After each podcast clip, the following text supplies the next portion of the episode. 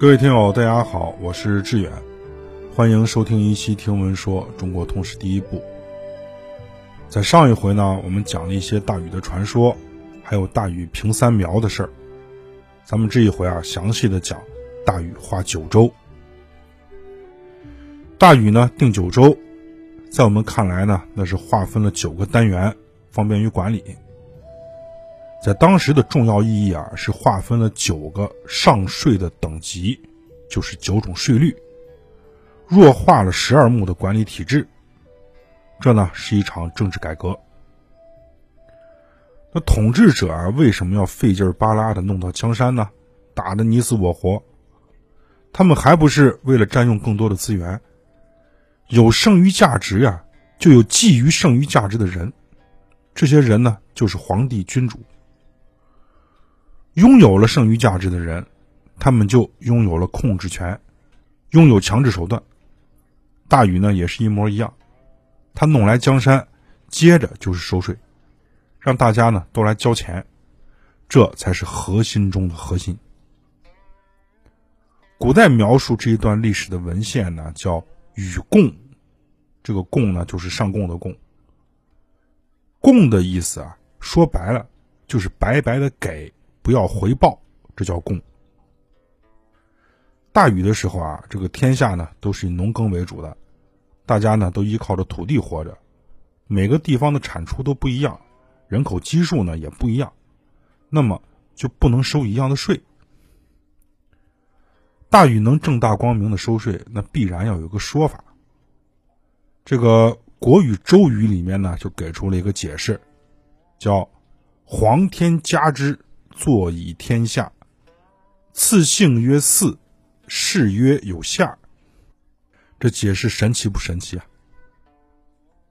找不出来逻辑关系，咱就搬老天爷。因为大禹有功，老天爷就嘉奖他，还有模有样的给赐了个姓叫四，赐了个谥叫夏。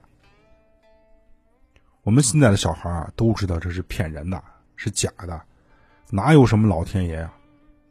可是古代人啊，在当时的情况下，那是全信的，他们坚信呢是有上天的，就像现在很多美国人啊，还坚信有上帝。在《夏本纪》里面记载啊，府城五福，至于五千里，州十二师，外博四海，贤建五长，各道有功。大禹划分了九州之后，他又分了五福。服装的服，五福就是以帝都为中心画了一个半径为两千五百里的大圆圈每五百里为一福，是为五福。《尚书禹贡》里面说：“五百里殿服，百里复纳总，二百里纳制，三百里纳节服，四百里粟，五百里米。”五百里侯府，百里采，二百里南邦，三百里诸侯，五百里随府，三百里魁文教，二百里奋武卫，五百里要府，三百里夷，二百里蔡，五百里荒府，三百里蛮，二百里刘。咱们解释一下啊，这个殿府呢，就是离帝都最近的方圆五百里。直径呢一千里，爵位和官衔呢，当然也就是最高的。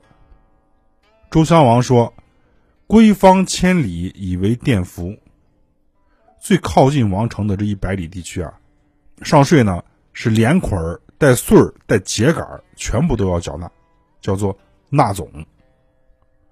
二百里以内呢，缴纳禾穗，杆子就不要了，叫纳制。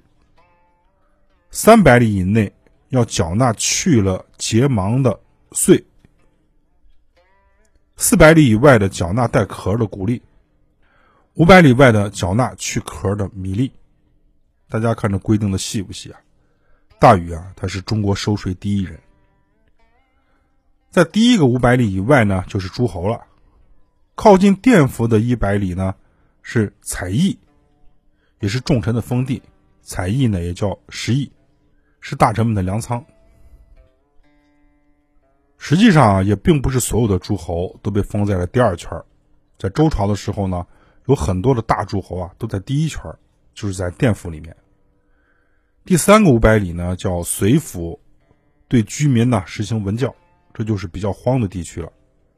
第四个叫要府，是少数民族住的地方，还有犯了菜刑的人。第五个是荒府，这是流放犯人的地方，这地方呢住的人已经不开化了。禹贡呀是《尚书》的第一篇，这《尚书》呢是儒家经典，被认为是中国最古老的史书。它的真实作者呢实际上是墨家，不是儒家。墨子说：“故上者夏书，其次商周之书。《尚书》呢是夏朝的历史书，其次是商周的。就是说啊，它是很古老的。但《尚书》是什么时候写的？”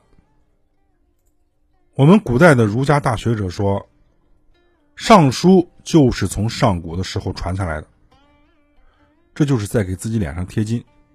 在尧舜禹时代有文字吗？如果有文字呢，镐陶做五行，他就不至于刻在树皮上。舜呢是制陶大师，如果有文字的话呀，他肯定会把重要的信息都刻在陶片上，然后呢把它烧出来，这样是不是保存的更久？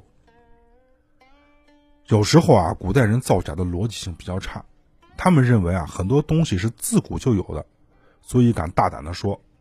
但是我们现在人知道，几乎所有的一切啊都是经过慢慢发明创造，一代一代的叠加上来的。大禹在弄完了五福之后，镐陶也帮着禹加了一把劲儿啊，谁敢不听话，我就收拾你。下本纪里面是这样记载的。皋陶于是敬禹之德，令民皆责禹，不如言，行从之，顺德大名。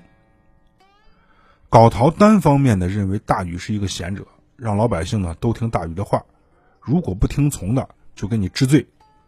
然后呢又说了一段莫名其妙的话，顺德大名。皋陶的这个行为跟舜有什么关系？我到现在呢也没想明白。等大禹把这些事情啊都搞成了以后，声教起于四海，这四海之内呢，都奉行的是大禹的命令。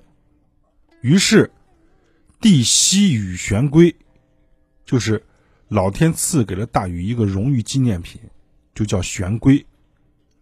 这里面的帝呢，指的不是尧舜，是上天老天爷。这一点呀，这个《竹书纪年》和《史记夏本纪》里面是一个说法。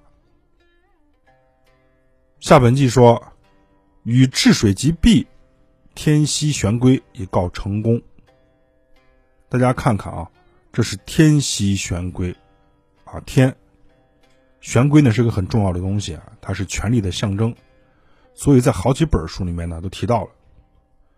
在禹贡里面说：“禹溪玄龟”，从字面上理解啊，就是大禹给自己发了玄龟，这就有点说不过去啊。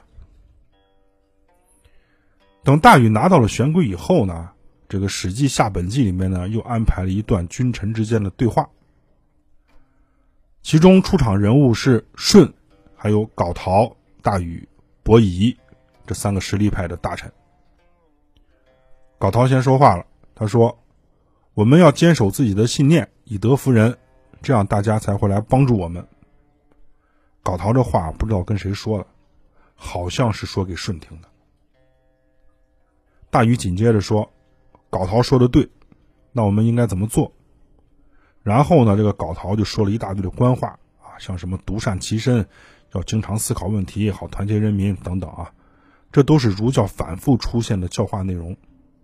这说完了以后呢，大禹说：“你说的对，这都是一些没有什么油水的话。”然后大禹就跟皋陶说：“知人善任啊，谈何容易？”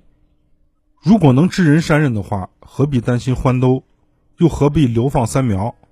我们怎么能害怕那些巧言令色的人呢？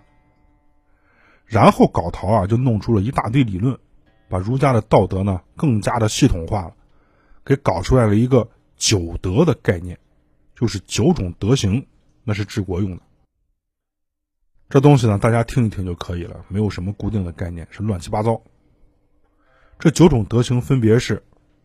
宽而立，柔而立，怨而共，治而静，扰而易，直而温，简而廉，刚而实，强而易。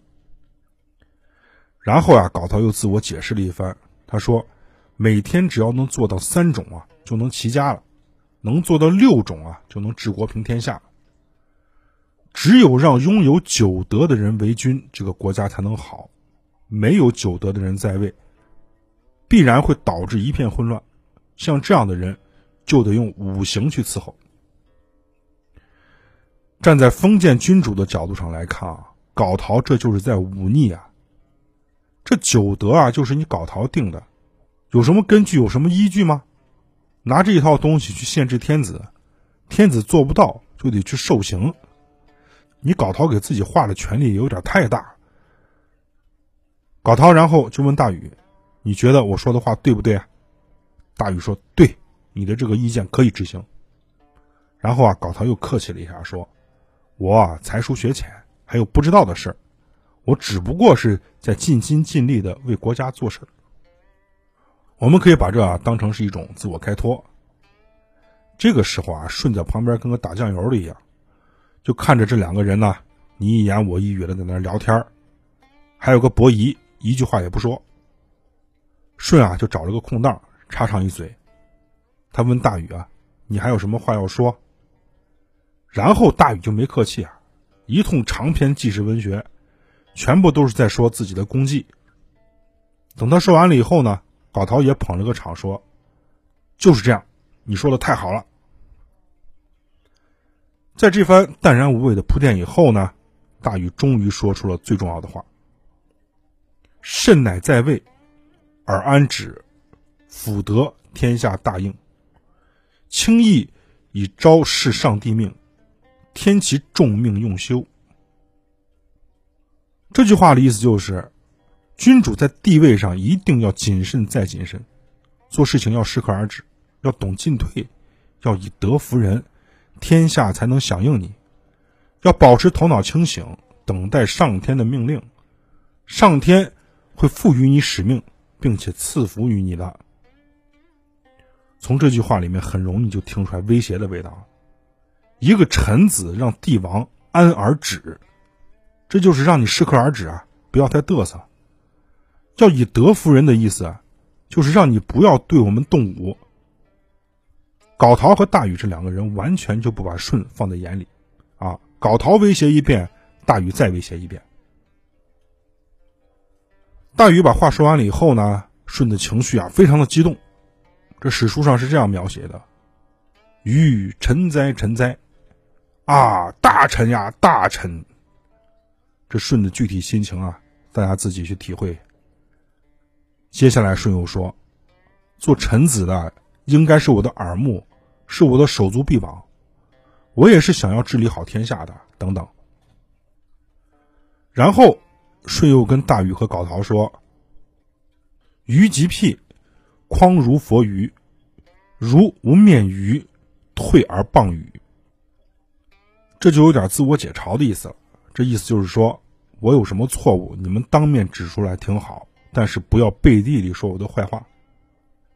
最后呢，帝舜转移话题了，突然就说到了丹朱。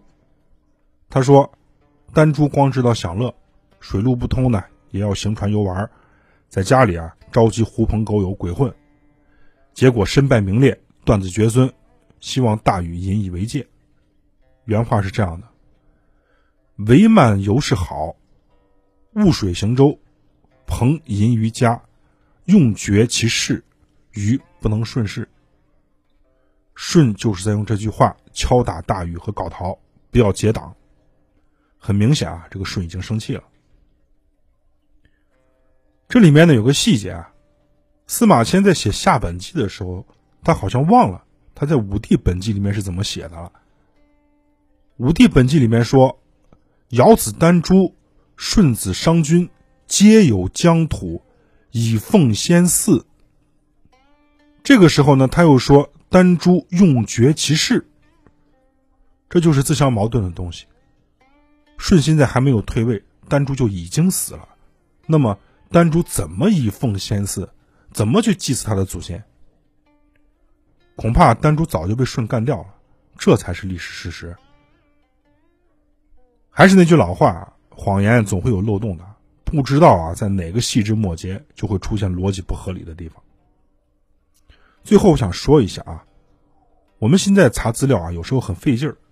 虽然有网络，竹书纪年呢，是我们非常宝贵的历史文献，它就没有什么知识产权保护。但是啊，很多网站都给你设置了障碍，啊，一会儿让你注册，一会儿让你交费的。这本书呢，不是特别长，一万四千多字，而且收集资料也不困难。像这种东西啊，就应该正大光明的、没有障碍的让大家去查阅。如果有需要的朋友啊，给我邮箱号，我可以把整理好的古本竹书发到你们的邮箱里啊，这是免费的。